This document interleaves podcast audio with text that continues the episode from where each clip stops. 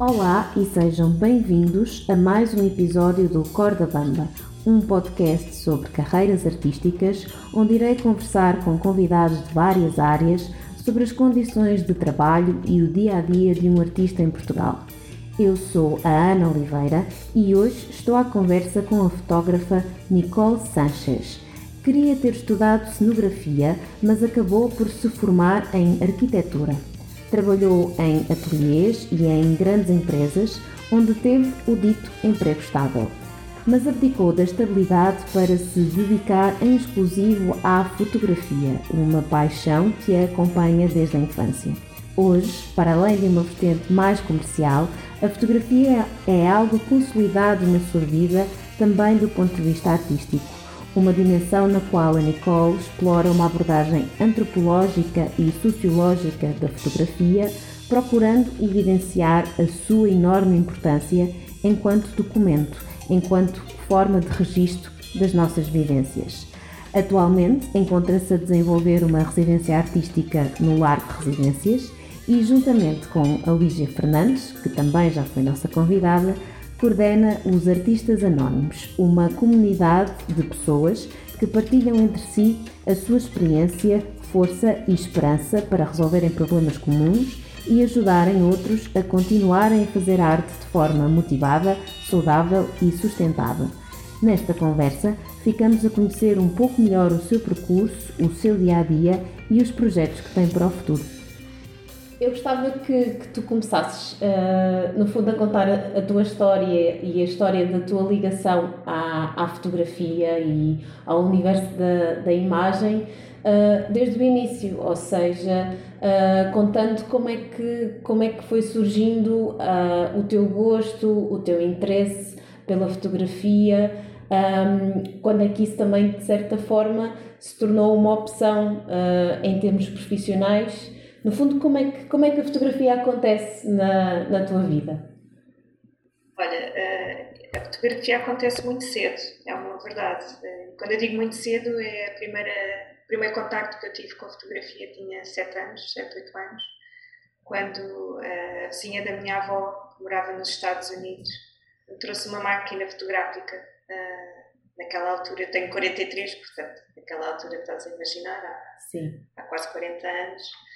Era uma máquina fotográfica daquelas muito básicas, com uns rolos que eu já nem sei se aquilo existe, que é os 110, faziam uns negativos muito pequeninos e aquilo era só disparar e depois fazias assim para trás e para a frente com a máquina, okay. E aquilo ia andando. E aquilo foi um presente que me trouxeram dos Estados Unidos, portanto, tudo aquilo era um imaginário muito grande para mim, não só ter uma coisa que tinha atravessado o oceano, de tão longe, né, de um sítio que eu nunca esperei visitar também tão cedo, mas também pela questão da fotografia em si. E, portanto, com poucos anos, não é? Com 7, 8, eu não me recordo ao certo quantos é que tinha, tive essa primeira máquina, que no fundo, na altura, também não tenho muitos registros de fotografias, porque era uma coisa, obviamente, meio em jeito de brincadeira, meio em jeito de explorar, não é? As coisas, como é que eu as via, do ponto de vista não só da altura, não é? Porque era relativamente baixo, mas como é que eu via o mundo sim. Nessa altura.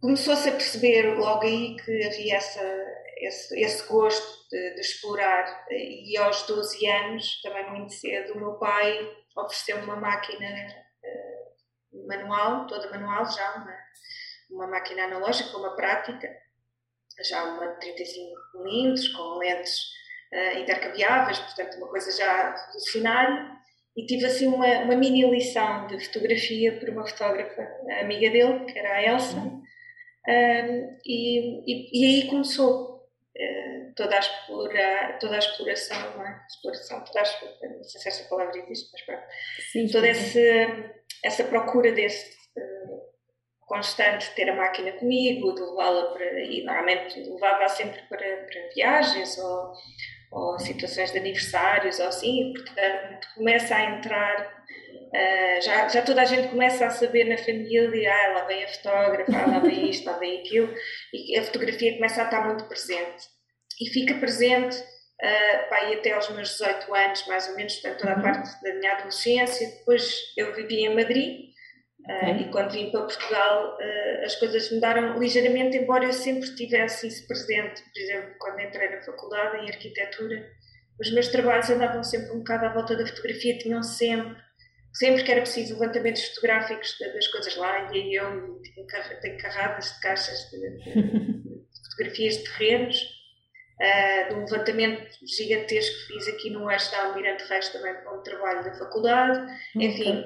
Andava sempre aqui presente nas viagens, e depois houve uma altura que eu rejeitei muito o digital, na altura em que era muita dificuldade em aceitar o digital, e acho que fiz aí uma paragem muito brusca de não estou a acreditar que vou deixar de fotografar em rolo, ou que vou deixar de fotografar em analógico e de imprimir, e não acredito que já não consigo comprar rolos, ou o que for que seja, e parei um bocado.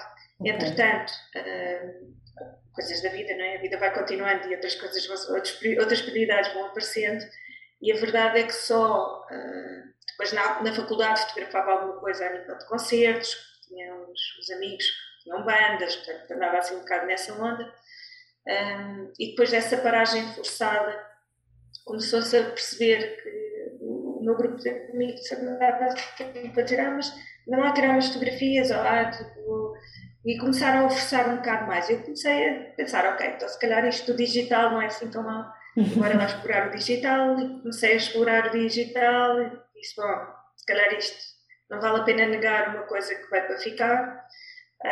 E é bonito ver agora como o analógico regressou. Sim. E está muito presente nestas novas gerações. Eu vejo pela minha filha, não é, que adora, já me diz, eu quero um rolo e uma máquina porque quero tirar fotografias analógicas que adorei. Ter que revelar o rolo e só ver as fotografias não sei quanto tempo depois.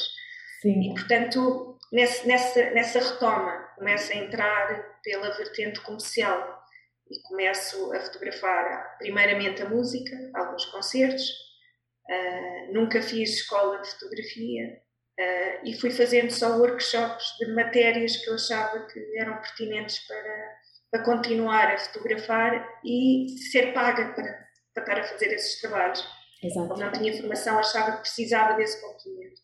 E entrei pela área comercial dos casamentos e comecei a fotografar casamentos. Entretanto, isto ganha duas áreas, obviamente, muito mais de negócio, o que eu chamo os eventos familiares e os eventos comerciais.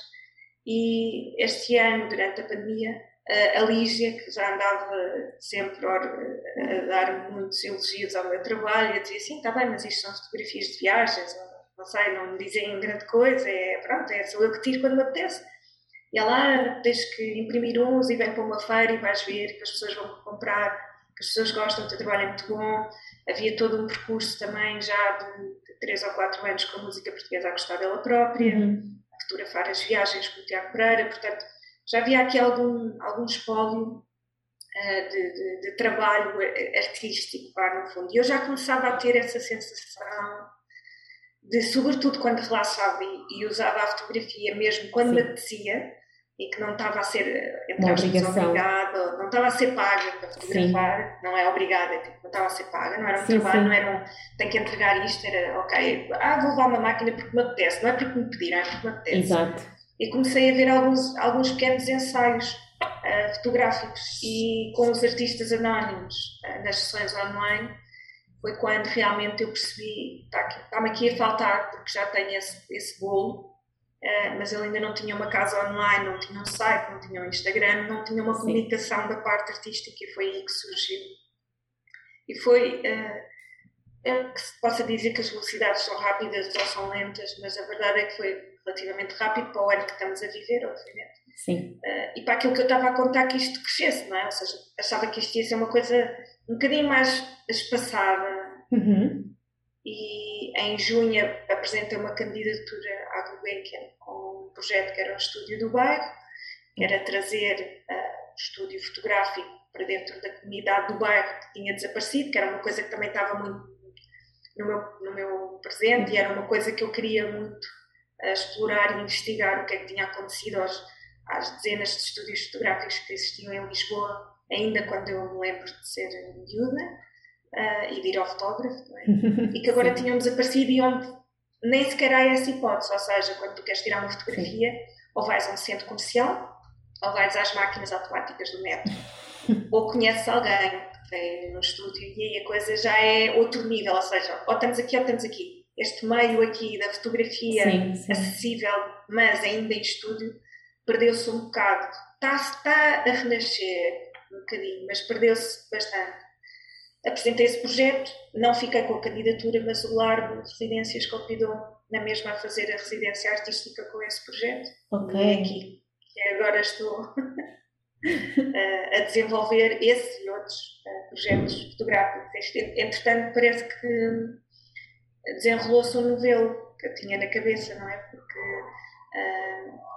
eu pensava muito este conceito da fotografia só porque sim, ou seja, ir a exposições e para mim ver as fotografias era uma coisa, ok, eu posso ter uma opinião estética sobre se gosto ou não desta fotografia, ou técnica, se ela pode estar com a técnica boa ou não, embora isso da técnica também seja um bocadinho relativo. Sim. Mas eu gostava sempre de ler os conceitos que estavam por trás daquela série fotográfica ou da fotografia em si, não é? Quando não é óbvio, quando não é uma foto jornalística, quando não é uma coisa, um retrato, quando não é uma coisa muito óbvia. E acho que agora, a pouco e pouco, estão-se a criar essas imagens na minha cabeça, então, dos projetos com o conceito por trás. E, portanto, usar a fotografia, e todos eles têm tido um eixo comum, lá no fundo, que é um bocadinho antropológico e social. Sim, sim.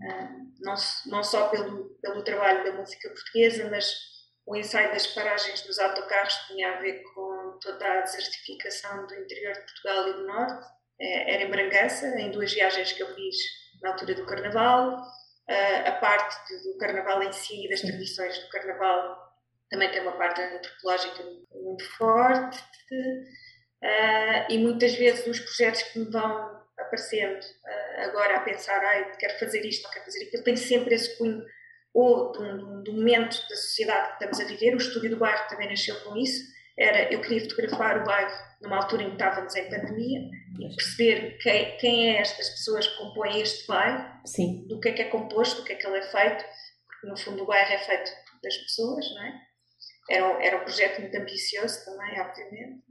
E agora estes pequenos que estão a surgir aqui durante a residência têm sempre essa parte antropológica, sociológica, como base, digamos assim. Sim, sim, sim, um trabalho muito etnográfico. Sim, exatamente, também. E com a comunidade, com as pessoas. Sim.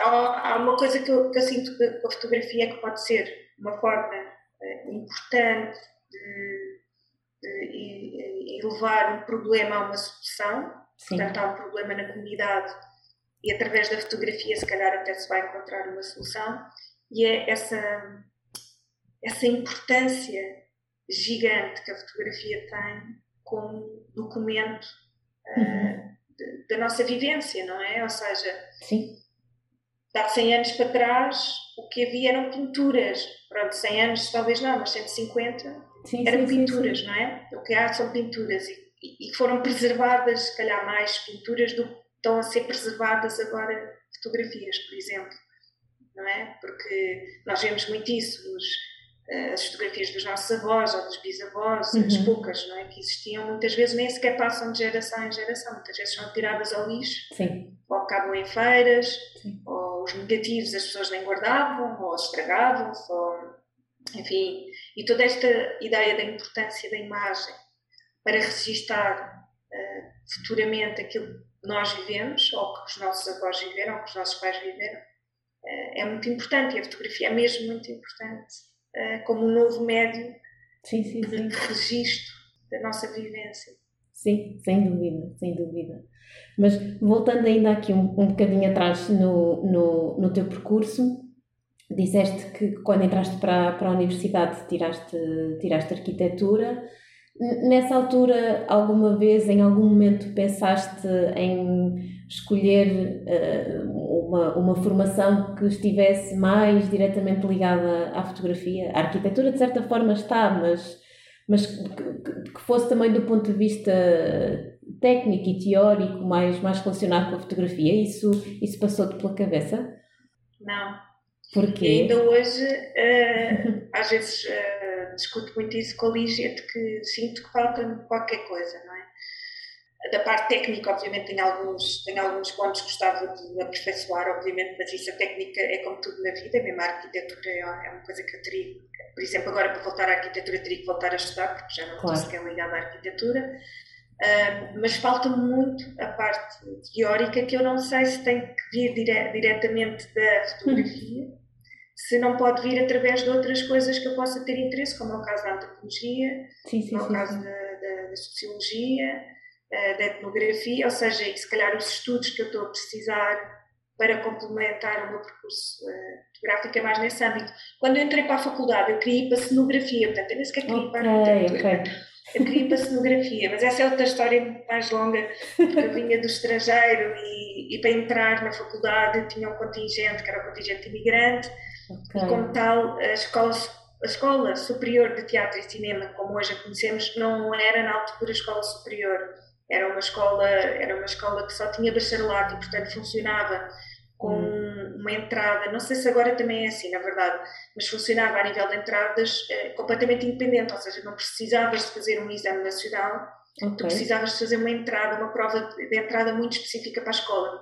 E eu, como vinha do estrangeiro, não só não estava dentro do sistema de ensino português, como tinha esta oportunidade de entrar com um contingente, e era tolo se eu desperdiçasse essa oportunidade e não entrasse para um curso superior. E então decidi ir para a arquitetura, mas a segunda opção era pintura e a terceira era escultura, portanto estava tudo o que era de artístico. Pronto, e as outras nem vou dizer, porque eram assim umas coisas que eu pus para lá, que não valia a pena, bem ao calhas, mas pronto, isto para dizer que entrei para a arquitetura também um bocadinho. Não era aquilo que eu queria, eu sabia que não era, mas pronto, era assim uma volta um bocadinho grande, tentar chegar a um sítio que não cheguei também, foi a cenografia, não é? Mas pronto. Ainda, quem sabe, um dia. Ainda, não. Sim, exato. Bem, quer dizer, cada cenário que é montado no estúdio é uma cenografia, é um trabalho de cenografia. Toda a parte de iluminação, não é? Há toda uma parte cénica à volta de... Sim, é verdade, no teu dia-a-dia, no teu trabalho, isto parou aqui um bocadinho, no teu dia-a-dia, no teu trabalho, tu acabas por aplicar, de certa forma, provavelmente muito do que irias aprender no curso de cenografia, ou... Sim. Por isso, não está assim tão distante. Mas então, do ponto de vista... do teu percurso profissional, começaste pela arquitetura, é isso? Sim, comecei na arquitetura, comecei inclusivamente, antes de entrar para a faculdade já estava a trabalhar no ateliê, a desenhar, portanto foi logo, entrei logo, percebi logo também que não queria estar num ateliê a desenhar 10 horas por dia ou 8 horas por dia, portanto percebi rapidamente que da arquitetura trabalhar no ateliê também não era uma coisa para mim, mas pronto, na altura também foi outra transição que encontrei na faculdade, foi quando passámos de desenhar à mão para desenhar a computador, portanto foi outra coisa que chegou ali ao meio do meu percurso académico e outra pedra na engrenagem. Eu estava a gostar tanto de desenhar e agora não, agora temos que voltar para um computador com programas super lentos, já estamos a falar há mais de 20 anos, agora ninguém desenhar à mão. Fiz o curso todo, comecei a trabalhar na área da arquitetura, sempre com um turbilhão de coisas a acontecer. Tive numa Câmara Municipal nos Açores, na Graciosa, na segunda ilha mais pequena. Ao fim de 4 meses vim-me embora, porque pronto, é uma ilha e era pequena, e o jornal que chegava era de anteontem, quando chegava. Quando não chegava, porque também ninguém se importava em ler as notícias, não havia internet como há hoje, portanto era uma coisa muito, muito mais complicada de aceder. E quando vim para Lisboa de novo, ainda estava no meio de estágios, porque o curso da faculdade são 5 anos, mais 2 estágios, um estágio que chumbei, portanto tive que voltar a fazer outro estágio, foram quase 8 anos, e quando entro para finalizar o último estágio, arranjo um primeiro emprego no IKEA, como decoradora de interiores, e por lá fiquei durante 5 anos. E quando saí de lá fiz algum trabalho por conta própria também na arquitetura, e depois entrei para a Sonae, onde tive 8 anos na Sonae. é no final da Sonae que eu começo a perceber que a fotografia, começo a tomar mesmo a fotografia como uma segunda profissão e começo a profissionalizar um bocadinho com a fotografia.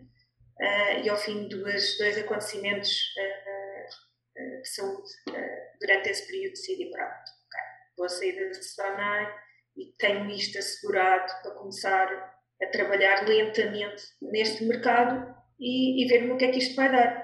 Portanto, o meu ano zero era supostamente o ano passado, foi um grande ano zero. Ok. Muita coisa. Portanto, a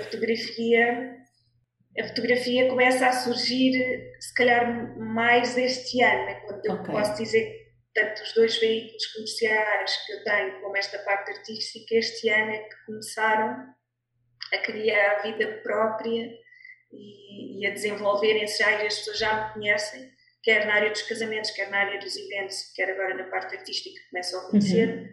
E, portanto, este começa a ser o primeiro ano, digamos assim, da prática fotográfica. Fundo, quer na vertente artística, quer na vertente comercial, quais é que têm sido, no fundo, as tuas principais estratégias ou de que modo tens feito, não é, para trilhar este percurso na fotografia e também para o tornares viável do ponto de vista económico, não é, sustentável? Olha, quando eu comecei ao início, tinha assim uma bolsa financeira que me permitiu, obviamente, começar e dar aquele primeiro passo de deixar o meu emprego e começar a fazer. Isso durou para aí um ano, porque eu sabia que tinha um ano também para descansar um bocadinho, fazer uma limpeza mental.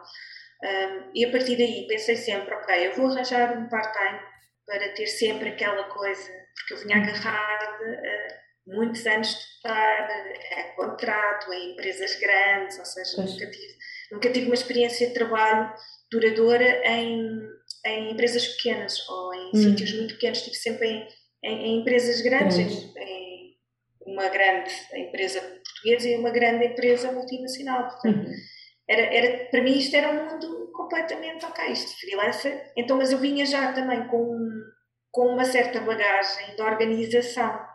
Pronto. E como eu fiz muita gestão de projeto, tinha um bocadinho aquelas bases de eu preciso disto, eu preciso disto, eu preciso disto, tenho que organizar, ou seja, comecei a estruturar muita coisa, li muito, por exemplo, quando foi dos casamentos, sobre como é que entrava nesse ramo, quanto é que eu cobrava, o que é que eu precisava de material, o que é que eu precisava a nível de negócio, porque isto é muito giro e na prática artística nós vemos isso. Não é só o resultado final que está aqui, não é só uma fotografia, uma moldura que faz a fotografia, não é só a máquina e as lentes e o fotógrafo ou a fotógrafa. Há todo um conjunto de situações que são necessárias para garantir a prática profissional e, portanto, eu munimo delas muito cedo. E eu sou um bocadinho obcecada, entre aspas, com a questão de fazer as coisas um bocadinho todas muito direitinhas, que não haja para aqui muitos desvios. Sim. Não gosto nada de não perceber de onde é que vão as coisas, de onde é que vêm, o que é que eu preciso ou não preciso. De medo para aqui, não. Então vamos criar um site, vamos criar um alojamento, vamos criar galerias, vamos criar uma marca, vamos criar um logotipo, vamos criar uma estratégia de comunicação.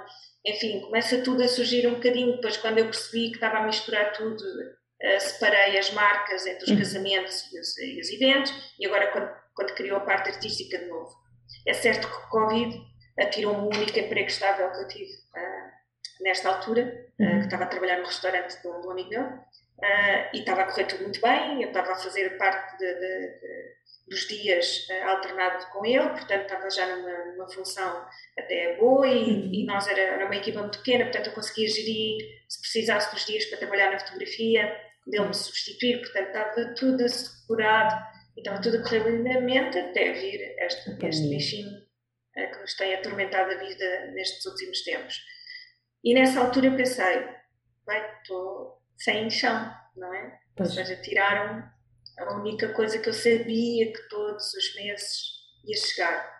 E eu acho que isso é normal, ou seja, é normal quando uma pessoa pensa em fazer uma carreira de freelancer ou uma carreira artística, sentir que eu preciso de ter uma âncora financeira, nem que seja de 100, 200, 300 euros, o que for que seja, que eu sei que todos os meses chega dali. O que eu não sabia é que tu consegues fazer essas estratégias a nível de negócio para que elas aconteçam também. E, ou seja, mais ou menos tu vais consolidando certo tipo de relações com clientes e acabas por perceber que durante alguns meses vai sempre aparecer algum trabalho, porque há certos trabalhos que são recorrentes.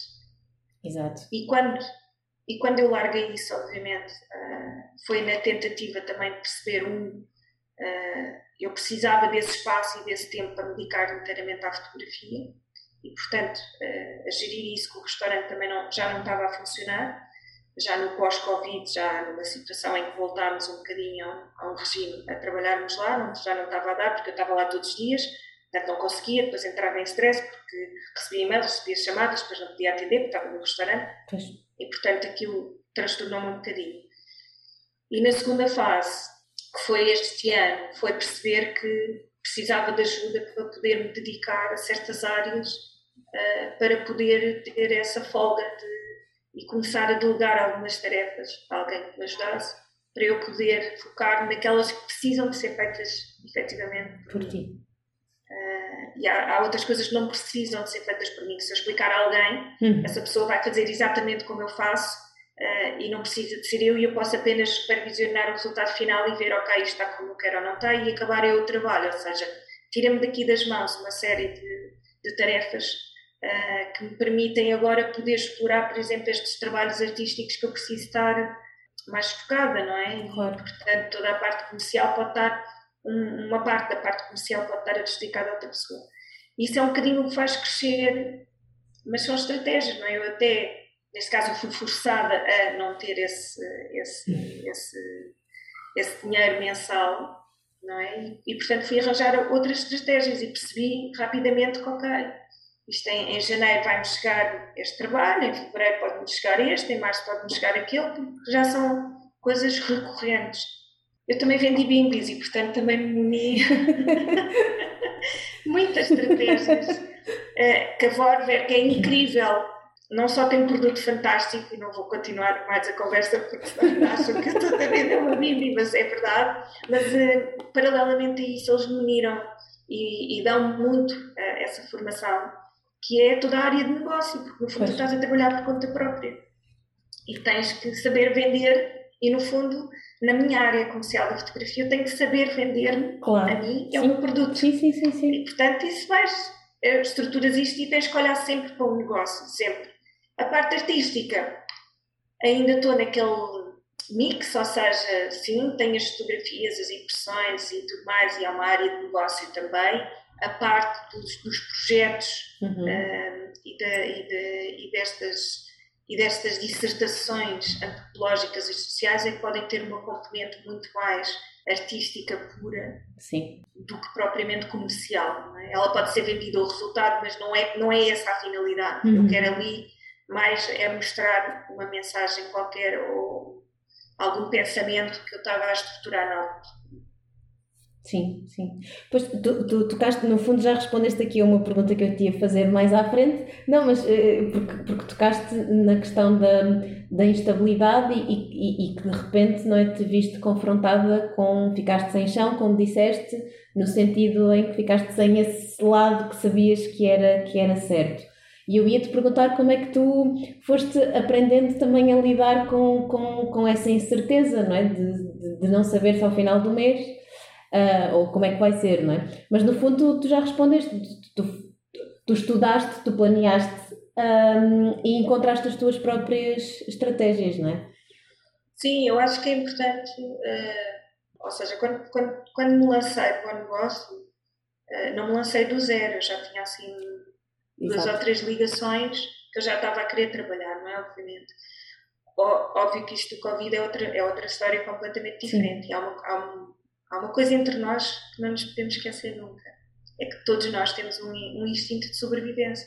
Sim. E nesse instinto de sobrevivência eu fui entregar comida neste segundo confinamento. Ou seja, eu era, ok, vamos entrar num segundo confinamento, eu ainda nem pus o buraco financeiro do primeiro e de repente estou num segundo confinamento, saída de ter tido Covid e de não ter trabalhado também durante o mês e tal... de termos parado para o Natal e para o Ano Novo, ou seja, estava todo um rebuliço, entre janeiro faço um trabalho e de repente fevereiro, puma, outra vez tudo para casa, a acharmos que este segundo confinamento já ia ser muito, muito mais problemático que o primeiro. Sim.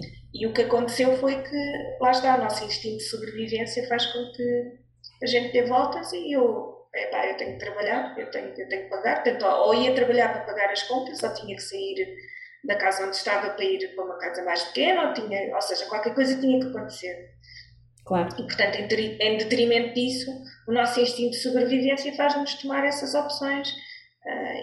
Portanto, é importante, no que eu sinto da minha gestão financeira do negócio, ter uma bolsa, e esta bolsa eu não posso ir, ou seja, tenho que andar sempre à volta desta bolsa. Exato. E, portanto, a partir daí construir o resto, e depois a partir daí dizer, ok, isto é para investimento, isto é para isto, isto é para aquilo, para formação, para seja o que for, para mudança de equipamentos, para manutenção. Mas eu nunca tive, por exemplo, este ano, eu compro normalmente, só para tu teres uma ideia de como é que este ano está a ser para mim, eu normalmente compro ao ano, imagina, 2 cartões para a máquina ou 3 cartões para a máquina, eu este ano, no espaço de 3 meses, comprei 6. Portanto, o que quer dizer que eu estou com um volume de trabalho muito grande e que está a ter um crescimento para um ano em que 3 ou 4 meses eu andei a distribuir comida. Sim. Não andei propriamente na fotografia, não é? Embora as pessoas estejam, obviamente, ainda muito ávidas de querer voltar ao normal e, portanto, isso também está tudo um bocadinho ainda num êxtase que vai acalmar eventualmente e vai reduzir ou vai estabilizar, não é? Acalmar, mas vai acabar por estabilizar. Mas acho que é importante nós termos essas estratégias, sejam elas, e pronto, o meu pai também vem da área económica, e acho que por aí também há um bocadinho essa coisa de... faz isto, faz aquilo, não sei o quê, ver sempre assim 2 ou 3 estratégias que eram importantes, embora também nunca, tentei sempre ser o menos obcecada possível. Sim. Pela questão do dinheiro, porque quanto mais tu pensas em dinheiro, pior é, porque só estás a ver dinheiro e pensas, isto não é um cliente, é dinheiro que vai entrar. Sim. Não pode ser, tens que olhar sempre para um cliente, obviamente esse cliente vai dar um retorno financeiro e a partir daí vai entrar para o negócio. Mas quando a gente olha para as coisas só em termos de dinheiro, perdemos o foco e podemos perder a comunicação e o marketing que tem que ser feito à volta do que será o teu trabalho ou o teu serviço, neste caso. Sim, sim, sim. E corres o risco de não trabalhar a relação, não é? Com a pessoa, com o cliente, não é? Sim. Bimbi outra vez, ou seja, da relação, tu estabeleces com os clientes... Mas olha, o IKEA também é uma... Eu não sei se posso estar a dizer marcas, mas pronto. Podes, para mim é à vontade. Eu não recebo nada, mas pode. Mas o IKEA tem um lugar muito especial no coração, porque a verdade é que durante estes 5 anos que eu estive lá, e depois ainda trabalhei como freelancer para eles na área também da decoração, é um negócio extremamente bem montado. O homem era um visionário mesmo. E só quando se percebe toda a lógica, e aí sim há uma lógica grande de compra, não é? De estratégia de compra gigante, que tu nem te apercebes com pequenas coisas que são feitas lá dentro, obviamente, e para as quais tu tens de ter formação. Isso ajuda-nos a pensar um bocadinho, até em termos de coisas básicas, como estratégia de negócio a médio prazo, estratégia de negócio a longo prazo, o que é que eu quero fazer da fotografia. Eu agora estou a pensar, não é? Estou-me a começar a debruçar sobre como é que eu quero estar, se eu vou continuar na fotografia, como é que eu quero estar daqui a 1 ano, ou 2 anos, ou 3 anos. Agora surgiu esta parte artística, como é que eu vou fazer para integrar isto, que tempo é que eu vou dedicar a cada área. Estou a perceber também de onde é que está a vir o dinheiro, para eu perceber das 3 áreas, onde é que eu tenho que equilibrar, porque estou a ter mais gastos do que ganhos, ou estás a perceber, agora é todo um jogo que está... Eu também não sou muito ficar... numa área há muito tempo, portanto, das duas uma, ou acabou-se e é a fotografia e vou andar aqui a saltitar de um lado para o outro, entre o comercial e o artístico, isto e aquilo, ou daqui a um tempo estou a usar a fotografia para chegar a outro lado qualquer, não sei. Ok, é sempre, sim, está a inspiração. Está, sim, sempre, e há sempre qualquer coisa, há sempre outro, eu tenho imensos gostos de imensas coisas. Olha, outra coisa que eu fiz também como estratégia de sobrevivência, trabalhei para uma marca que é a Arte de Guarifogo, da Ana Saramá, que é uma marca de bordados, portanto bordava para ele. Okay. Era tudo estratégias de sobrevivência que as pessoas vão encontrando. Sim, sim. Portanto, é um bocado... Às vezes tenho milhares de ideias e penso, ok, já sei que não vou conseguir concretizar, pronto, vamos para o lado. Depois estas começam a olhar para outras e começam a pensar, depois começo a encontrar pessoas que têm ideias iguais às minhas e digo, então se calhar, ou vou dar esta ideia para alguém que já pensou o mesmo que eu e olha, vai, segue, porque isto tem pernas, ou junto-me à pessoa e vou também. Exato. É um bocado, não é incerto, porque essa incerteza também é gira, mas é uma incógnita. Sim, sim, é desconhecido, sim, sim. O que é que tu achas, não é? Na tua perspectiva, o que é hoje em dia em Portugal ter uma carreira, fazer um percurso na fotografia?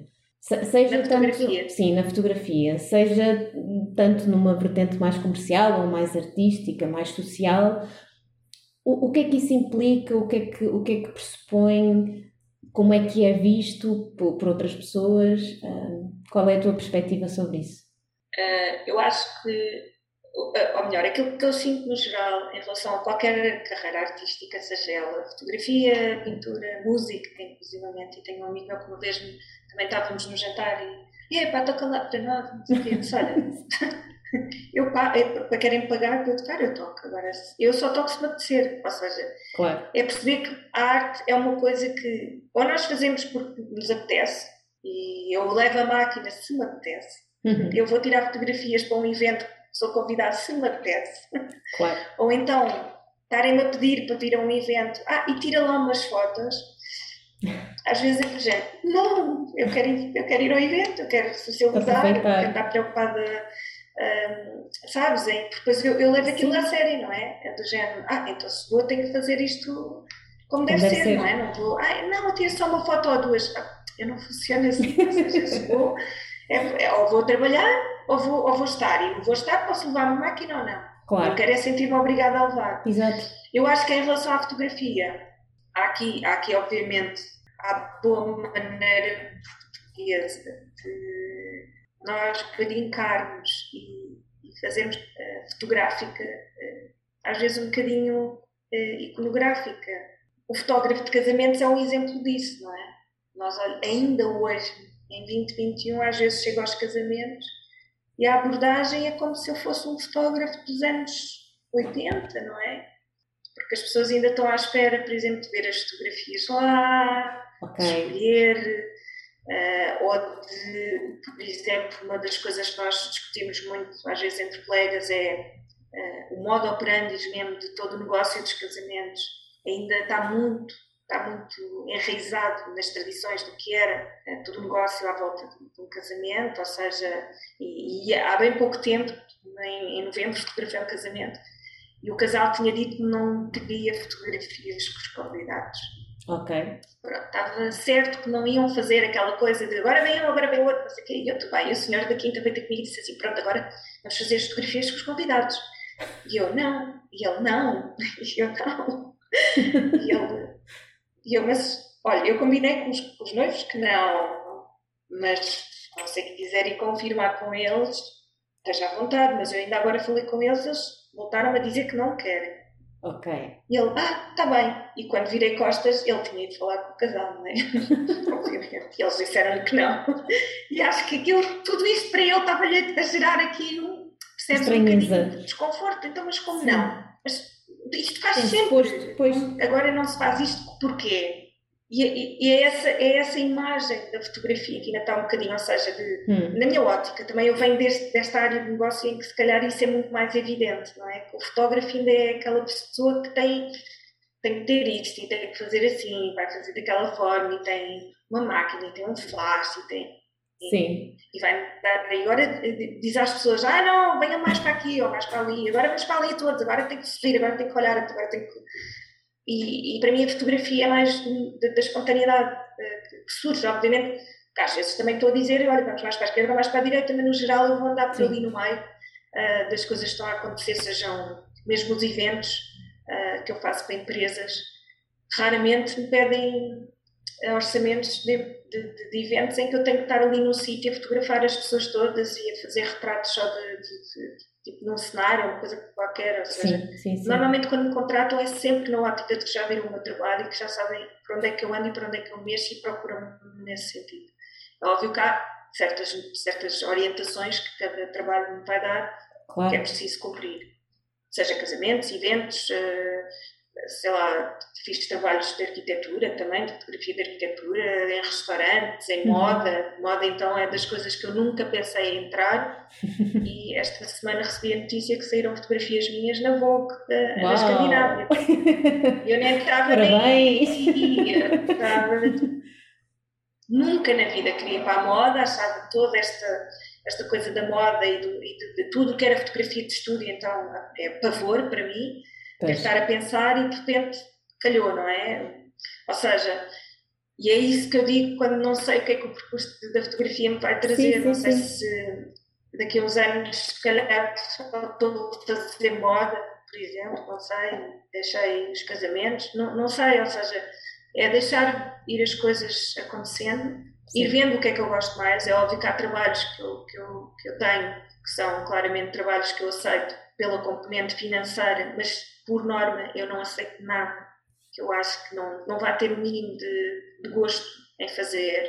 Claro que uns têm mais gosto que outros, como tudo na vida. Sim. Eu vou estar sempre feliz e contente de estar a fazer tudo da mesma forma. E há outros que gostam de fazer isso, se calhar no dia em que os vão fazer nem estou para aí virada e estou um bocadinho, pronto, olha, agora tem que ser. E há toda uma insegurança também. Há toda uma insegurança sobre essa questão de não ter formação. Sim. Ou seja, por muito que as pessoas, ninguém vai pedir um CV quando me contratam, não é? Exato. Vão pedir um portfólio, obviamente. Mas quando me abordam, às vezes até conversas casuais, de esta máquina, mas eu gosto é do modelo XPTO, não sei, mas eu gosto é de fazer funções assim, não sei o quê, não sei, essas técnicas todas, essa parte toda, sim. É uma área que eu desconheço e digo sempre. E às vezes isso cria um desconforto nas pessoas, que é, mas ela está aqui, está a fotografar, nem sabe o que é que tem nas mãos, nem sabe, estás a entender? Ou seja, sim. E fui-me forçada um bocado a ter que perceber de certas coisas que eu achava, enfim, não acharia que fosse uma prioridade, mas às vezes sinto que é uma prioridade, sobretudo quando as máquinas começam a dar assim uns números esquisitos no visor, no meio do trabalho. E portanto é isso, se calhar é importante perceber o que é que a máquina nos está a querer dizer. Exato. Já aconteceu umas vezes e que felizmente não foram coisas nada de grave, mas pronto, é importante sempre perceber para que lado é que a gente tem que andar e que não temos que ser todos experts em tudo, porque eu não estou cá para vender máquinas, senão estava numa loja a vender máquinas. Exatamente. Mas é bom que a gente perceba ligeiramente obviamente dos programas com que trabalhamos, o site, por exemplo, tudo o que é parte informática, né, sobretudo hoje em dia, pesa enormemente na carreira e é uma coisa que me tira horas e neurónios.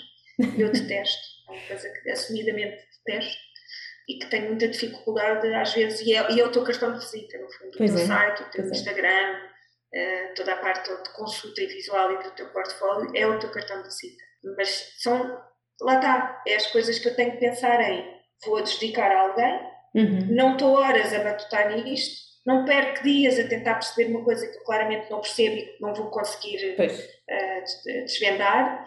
E a candidatura para a Gulbenkian, por exemplo, levou-me a um ponto em que eu já chorava. Eu já chorava de todos os lados. Eu preciso mais isto, eu não sei o que é, e agora uma declaração, e agora um site, e agora isto, e agora o site quando estava a entrar para o ar, e agora não sei o que. Olha, tudo aquilo me estava a fazer muita confusão à cabeça. Acredito. Sei do que é que falas. Até fujo. Eu já disse, eu quando digo sempre a brincar é falar a sério, mas a primeira contratação que eu vou ter há de ser uma pessoa para a informática e uma pessoa para a contabilidade, só para tratar duas áreas que ninguém tem paciência absolutamente nenhuma e não quero lidar com isso. E não tenho, eu só quero que me mostrem as coisas e sim, isto está ótimo, fora. E que me digam como é que eu tenho que gerir a minha parte financeira de negócio. É por aqui, fora. Isto é sempre um percurso. Não é fácil essa parte. Eu sinto que as coisas em Portugal não são em nenhuma área da nossa vida. A partir do momento que nos tornamos adultos, é fácil gerir uma economia familiar. Pois. Seja do mais básico. num contrato de arrendamento, de um contrato de eletricidade, de um contrato da água, até passar recibos ou contabilidade organizada ou empresário em nome individual ou uma empresa com contabilidade, ou uma pessoa perde-se completamente.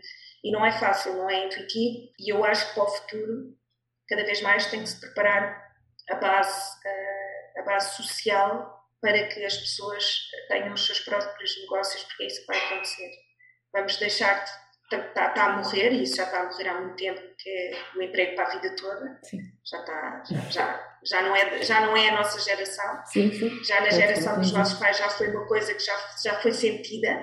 Sim, sim, embora eles tivessem se calhar oscilado entre 2, 3 empregos, em média nós estamos a oscilar se calhar em 10, e os nossos filhos então ano a ano eles querem estar em outros sítios e querem andar para outros sítios e fazer outras coisas.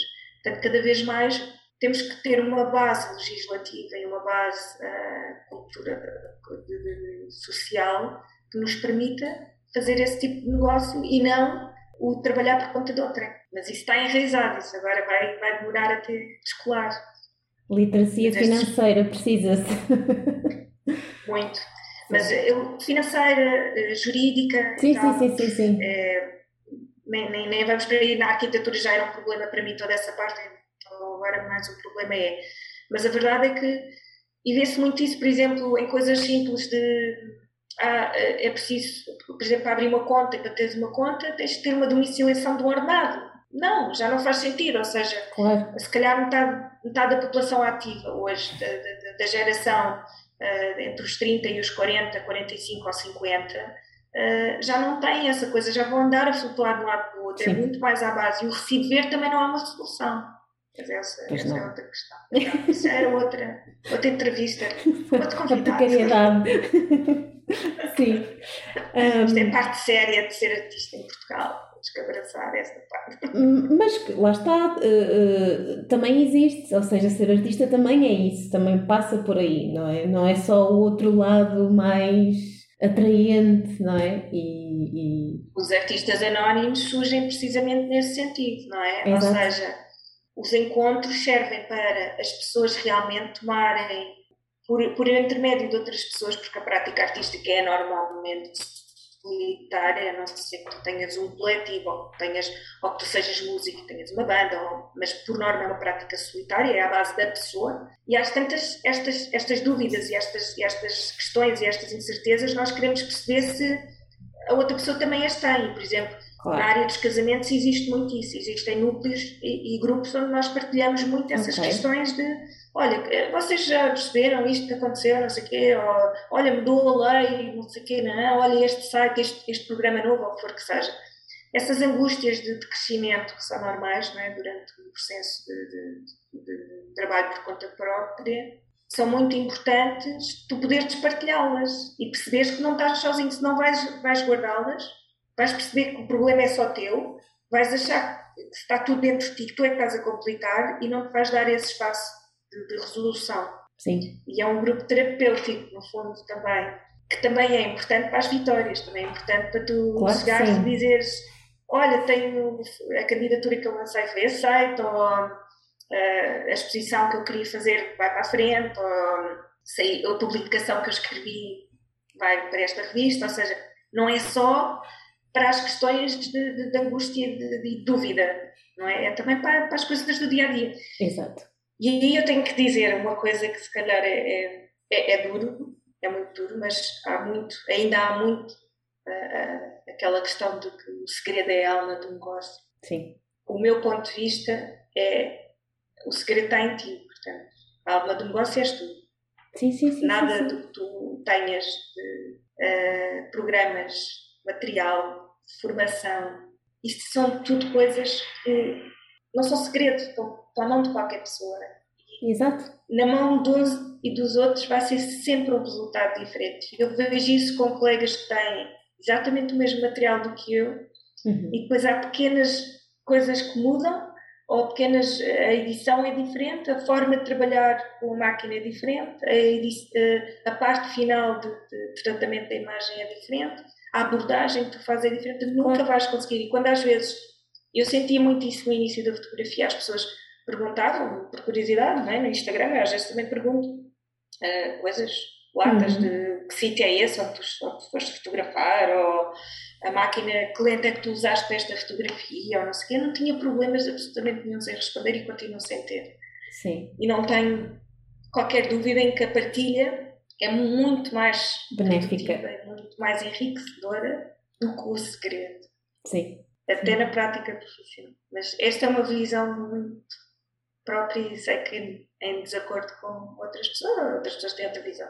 Sim, sim. Não é fácil. Às vezes as pessoas fecham-se muito nessa prática. E na fotografia se sente isso muito. Eu acho que noutras áreas, se calhar como a pintura ou a escultura, se calhar é mais normal, não é? Porque a pessoa, esta tinta, que tinta é que é, onde é que compraste? E eu estou a ver...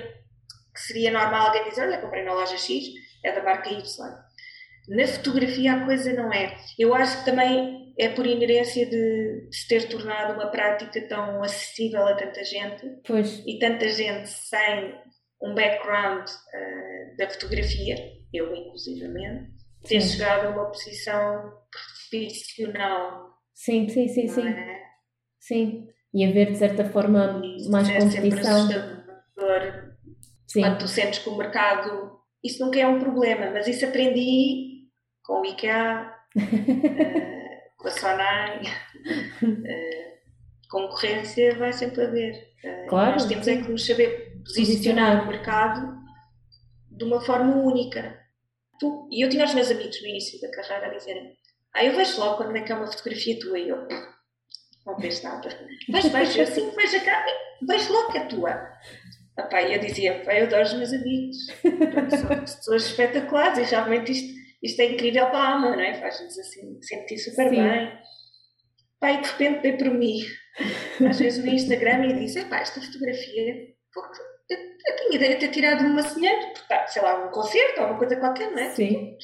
Isto está mesmo gira, esta fotografia está bem boa, e depois vou ver, fui eu que tirei. Já passo por elas e já é do género. Olha, tão simples como há um mês atrás estava numa conferência, pediram 4 fotografias para adicionar a um slideshow que queriam fazer no final. E eu, entre que não conseguia as fotografias, mandei não sei o quê, e ele disse, pronto, mas a gente já nem vai usar. E eu, a ver o slideshow, disse, e eles disseram assim, vamos usar as que tiramos com os telemóveis. Eu, ótimo. Eu começo a ver o slideshow e começo a ver a fotografia do evento, e disse, eu não percebo porque é que me estavam... Não é? Perguntar pelas minhas assim tão rapidamente, realmente, porque o telemóvel tirava muito bem quando estava a fazer a edição, que era a fotografia que eles tinham enviado. Ou seja, afinal era a minha. E eu assim, a fotografia está mesmo boa, então porque é que me tiram a minha? Porque o telemóvel estava excelente. Não era que eu tinha tirado, afinal. Mas é aquela coisa que temos de. Claro que isto ampliou tudo, não é? Como ampliou, na altura em que eu estudei arquitetura também éramos muitos. Pois. Portanto, toda a gente era arquiteto na altura e, portanto, também havia essa questão. Daqui a um tempo havemos de ser todos estafetas ou manicures, não sei. Se calhar. Mas sim, isso vai haver sempre. Né? Eventualmente vai haver sempre em qualquer área. E depois há uma triagem natural. Isto, mais uma vez, há o instinto de sobrevivência e há a seleção natural das coisas. E, portanto, não só porque as pessoas... podem chegar à conclusão de que não era a área delas, não era o tipo de negócio que queriam para elas, como naturalmente o mercado não rejeita, não é aquilo que eles querem. E, portanto, a pessoa tem que seguir o seu caminho para outra área ou para outra, ou dentro da, no meu caso, dentro da fotografia, noutra área. Não é? Sim. Viu-se isso na pandemia com os casamentos de estrangeiros em Portugal, não é? Ou seja, de repente, as pessoas que estavam mais dedicadas a essa área de negócios tiveram que voltar-se para outras áreas completamente diferentes, porque os estrangeiros não estavam a viajar e deixavam de haver casamentos em Portugal, por exemplo. E aqui ainda na senda do último encontro dos artistas anónimos, né, que foi em torno do que é isto de ser artista e o que é que fazem os artistas durante o seu dia, não é? Eu pergunto-te então como é que é um dia de trabalho teu, não são todos iguais, claro. Se quiseres falar do dia 2, pode ser uma ideia, mas tivesses que fazer aqui um... Mas é um dia interessante. É? Então pode ser. A prática, essa questão do dia-a-dia dos artistas também vem Começou nos Artistas Anónimos com a Lígia Online, que é um programa da BBC, do What do Artists Do All Day. Uhum. E eu fiquei fascinada. Disse, eu vou fazer este programa. Eu quero ir atrás dos artistas, saber o que é que eles fazem o dia todo em Portugal, porque acho que vai ser completamente diferente destes artistas da BBC. Mas olha, eu hoje acordei cedo, que é uma coisa que eu já estipulei quando saí da Sonae, que era não vou pôr mais despertador, portanto, nos dias em que eu não preciso de acordar, eu não ponho despertador, okay. O corpo acorda quando ele quiser, naturalmente, à hora que ele quiser, normalmente é cedo, mas deixa a coisa rolar. Portanto, hoje acordei cedo porque tinha que estar em Alenquer às 10h30 para fotografar uma peça de teatro. Ok. Portanto, fui para Alenquer, fotografar a peça de teatro, vim de Alenquer, fui para casa fazer o almoço, pensei, pronto, agora é hora de almoçar, mais vale almoçar aqui em casa, almoço em casa, faço o almoço, enviei umas fotografias para o laboratório que faz as impressões digitais, queria despachar isso porque também vem uma série de encomendas de Natal e tudo mais, portanto, foi mandar isso tudo, responder às 50 mensagens da Lígia. Entre os 300 projetos que nós temos em comum, portanto, tinha aqui umas quantas mensagens que a gente andava a trocar aqui por causa de umas coisas que tínhamos que acertar. Depois fui buscar uns bolos para uma sessão que tenho amanhã no estúdio, e fui buscar uns bolos ao restaurante onde trabalhei, e daí fui à exposição 12x12 na Graça, porque tinha que ir lá buscar umas encomendas que me tinham feito de um amigo meu que não está cá em Portugal e já tinha visto o catálogo e queria. E quando cheguei lá, cheguei cedo demais. Eu sabia que ia chegar cedo e que ia ter assim uma hora, não sabia muito bem. Então, estive no carro um bocado a tentar dormir, numa parte, numa cesta, depois tive outra parte a fazer as publicações nas redes sociais. E depois fui à farmácia, porque lembrei-me, olha, já estou há 2 dias que me falta um medicamento, porque a pessoa também já não vai para nova, não é? Portanto, fui à farmácia, lá fui buscar uns 12x12, para chegar aqui a horas, para ter, já estava a ver que me ia atrasar, para ter aqui a nossa entrevista, para a seguir ir para a inauguração da exposição dos artistas residentes que está a acontecer agora ali no Largo, no café. Ah, ok. E é para lá que eu vou a seguir, para depois ir a chegar a casa e ir jantar com a minha filha, eventualmente. Provavelmente ainda sentar-me ao computador e enviar mais uns e-mails, ou então colados. Eu também tenho muito, por já ter tido 2 episódios muito graves para mim. Felizmente não foram muito graves fisicamente, foram coisas que, mas para mim foram muito graves psicologicamente. Eu tenho estratégias de, por mais entregas que eu possa ter e prazos que eu tenha que cumprir, se eu não estiver bem, eu não vou fazer as coisas bem. Portanto, mais depressa, se me sinto cansada, até no spa e adormeço a ver uma série qualquer e deito-me, do que me forço a estar ao computador até às 2, 3, 4 da manhã. Eu só fico no computador até às 2, 3, 4 da manhã quando não me apercebo que já são 3 da manhã e eu estou a trabalhar. Está a ser rentável, eu estou a fazer as coisas bem. Isso era uma coisa que me afligia muito na arquitetura, era as noitadas que nós fazíamos nos ateliês a preparar processo e a fazer desenhos, e depois cada vez que imprimíamos dávamos por um erro e depois toca a fazer tudo outra vez, a imprimir tudo outra vez e fazer isso aqui, agora corta e agora dobra, nem vamos por aí porque é outra área, mas a verdade é que chegou um ponto em que eu disse, se eu já não estou, mais vale deitar, acordar mais cedo e amanhã retomar e voltar a pegar nas coisas, ou um dia que seja. Faço muito essas pausas forçadas, sou capaz de estar dias e dias, estou sempre a trabalhar, não tenho pausa, e de repente, hoje não vou trabalhar, para a praia. No verão faço sempre isso, um dia por semana, amanhã vou para a praia, sempre. Agora, sempre trabalhar por conta própria, vitamina. Sim, a pessoa precisa de desligar, não é? E de recarregar as baterias, digamos assim, não é?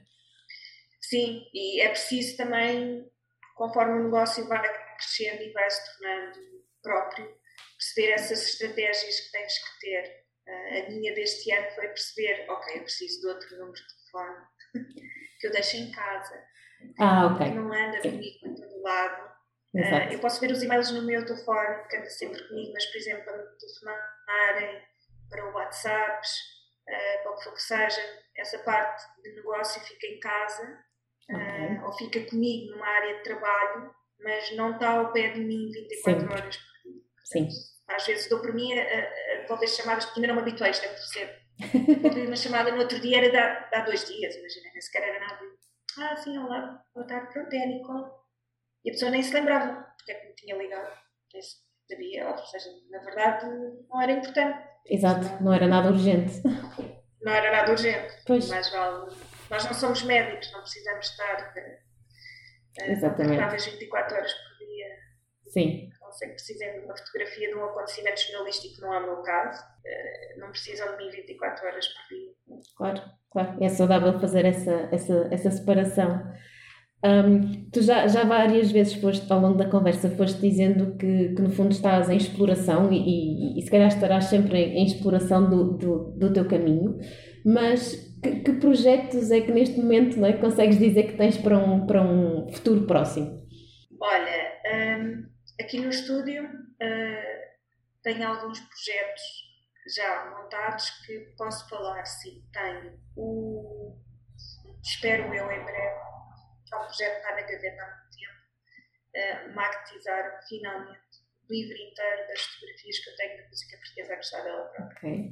A vontade que eu tinha também de ter este espaço era de poder começar a imprimir e a espalhar por aqui a maquetização e começar a visualizar toda a parte do livro de uma forma um bocadinho mais ampla do que a casa. Agora viver numa casa grande já não dava para isso, já era pequena para isso. Portanto, esse é o projeto que, se eu não sair daqui sem esse projeto, sinto que a minha passagem para esta residência não foi totalmente proveitosa. No entanto, estão a surgir outros projetos por aqui. Está a surgir um projeto que, não revelando tudo, porque o projeto tem uma dinâmica própria, mas tem a ver com a imagem que nos representa, ou seja, muitas vezes nós visualizamos através de uma descrição a pessoa, e depois, na realidade, isso acontece nos livros, os livros passam por filmes, não é? E tu pensas, eu vi este personagem na rádio também, não é? Que a gente fala umas vozes na rádio e depois, quando visualizamos a pessoa sim. E isso veio de uma conversa também, num festival que aconteceu do Arco de Providências, em que uma pessoa disse-me que engraçado, porque eu tinha uma imagem tua. Aliás, a pessoa até fez a descrição ao contrário. Ela descreveu-me em função da imagem que eu projetei. Ok. E, portanto, aqui a ideia será realizar mais um texto e depois mostrar a imagem da pessoa em relação a esse texto. Ok, interessante. Mas verídico, ou seja... E pronto, esse é um dos projetos que surgiu agora assim um bocado. Um dia estava aqui, até com a Rita Dias, e estávamos aqui a pensar nas coisas. Tive uma ideia, não sei o quê. Eu comecei assim a escrever com ela. Há a parte de serigrafar fotografias, que é uma coisa que eu quero explorar. Foi um dos cursos que eu acho que toda a gente fez, um curso da doméstica. E depois tem esta questão realmente do estúdio, ou seja, quero integrar este estúdio na comunidade de forma a que as pessoas possam usufruir do estúdio fotográfico e do acesso a um fotógrafo profissional, o que quiserem chamar, dentro do que será o profissional, mas que possam... Eu preciso de uma fotografia para um CV. E hoje em dia parece tão óbvio como as pessoas põem no CV as fotografias que têm no telemóvel, não é? As selfies que tiram na praia, às vezes, as selfies de óculos escuros, as selfies... E tão simples como precisar de uma boa foto para pôr até num LinkedIn ou numa plataforma de emprego, que seja preciso uma fotografia, e tu tens uma fotografia de qualidade. Em que a pessoa está bem, em que a fotografia tem qualidade, em que a pessoa arranjou-se para tirar a fotografia.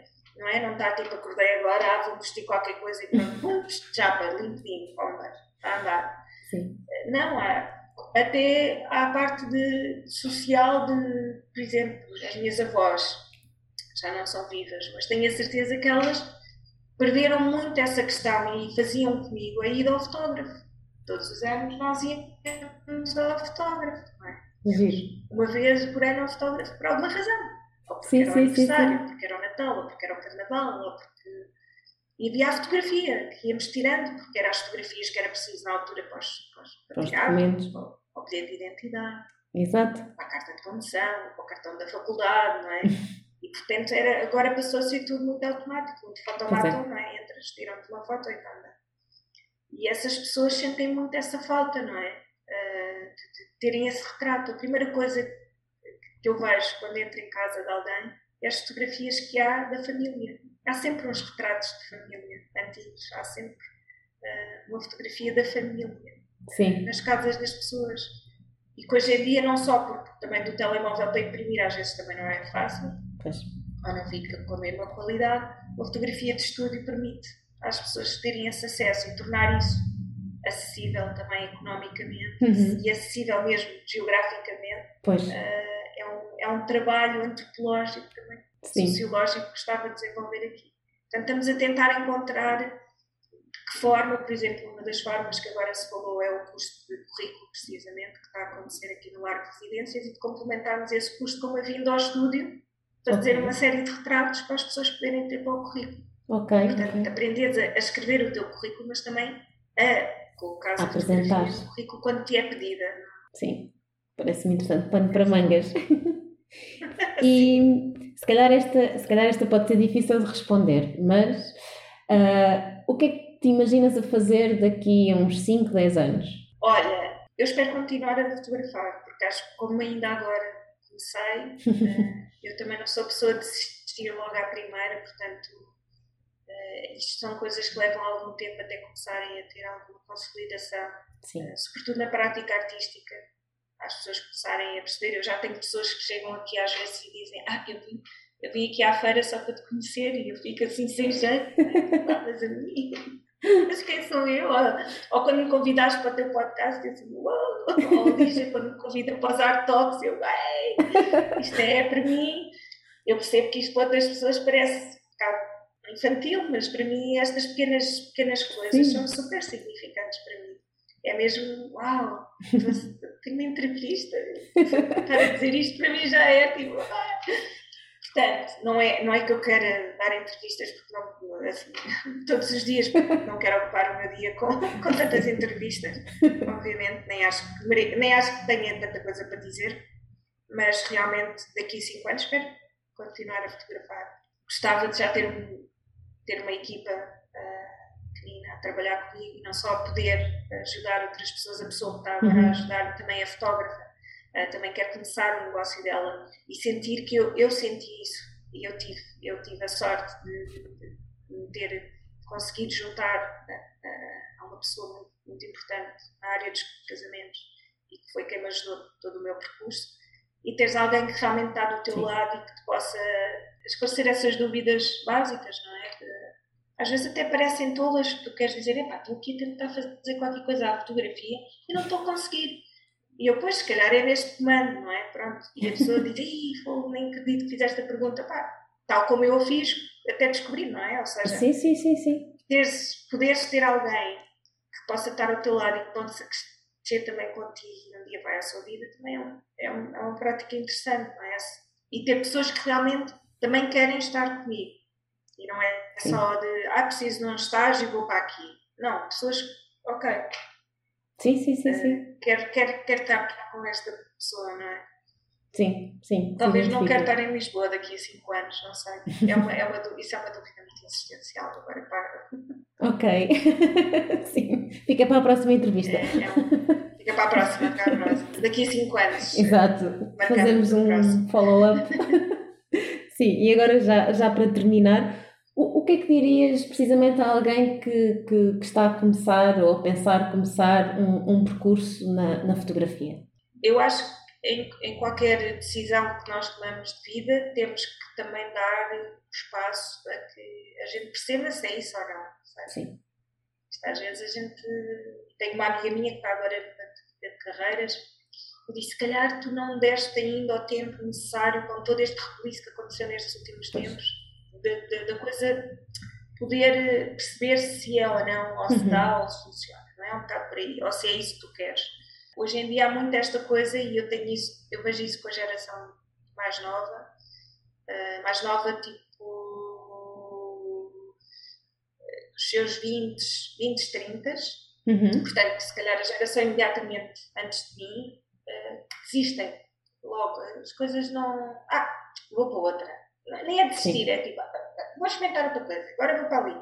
Então, às vezes, eu vi isso, às vezes, com os estagiários que apareciam nas empresas estavam ali e já tinham passado por 5 ou 10 empresas antes de sequer de ganharem um ordenado condigno. Ou seja, pensas, pô, esta gente, epá, nem sequer dão o tempo de perceber se o trabalho que estão a fazer ou a empresa em questão é realmente aquilo que faz sentido na vida deles, não é? E, portanto, eu acho que a começar na fotografia é permitir dar-te o tempo a explorar, para perceber se é isso que queres ou não, não é? Sim. Ou se é para aquela área, ou depois, obviamente, as coisas podem ir. Mas não desistir e não pensar que isto chega cá e pronto, e é rápido. Eu lancei o meu site e durante, não sei, 4 meses não mandava a ninguém. Estava lá, na internet, pronto, estava ali. Se alguém se cruzasse com ele, estava lá. Mas não ia promovê-lo. Ok, está lá, pronto. E para mim era tipo, alguém vai ver isto e vai dizer o logotipo é assim, ou vai estar mal desenhado, ou não se percebe isto. Eu não estava a aguentar ainda essa crítica toda que poderia surgir daí. Pois às vezes é um bocado deixar a coisa ir, deixar a coisa acontecer, deixar a coisa rolar. E pensar que nós também temos, e se calhar é o terceiro, temos o instinto de sobrevivência, temos a sensação natural e temos o teu próprio instinto. Sim. Porque nós andamos nesta loucura, nós não ouvimos, toda a gente tem. E quando a gente diz, aquela pessoa tem instinto apurado, eu penso, aquela pessoa ouve-se. Exato. O instinto dela não está apurado. Nós todos temos esse instinto, mas sim, ela ouve-se. É ela própria. Presta atenção. E ouviste a ti própria é muito importante. Parece-me uma boa frase para acabar. Obrigada, Nicole. Obrigada, eu. Gostei muito.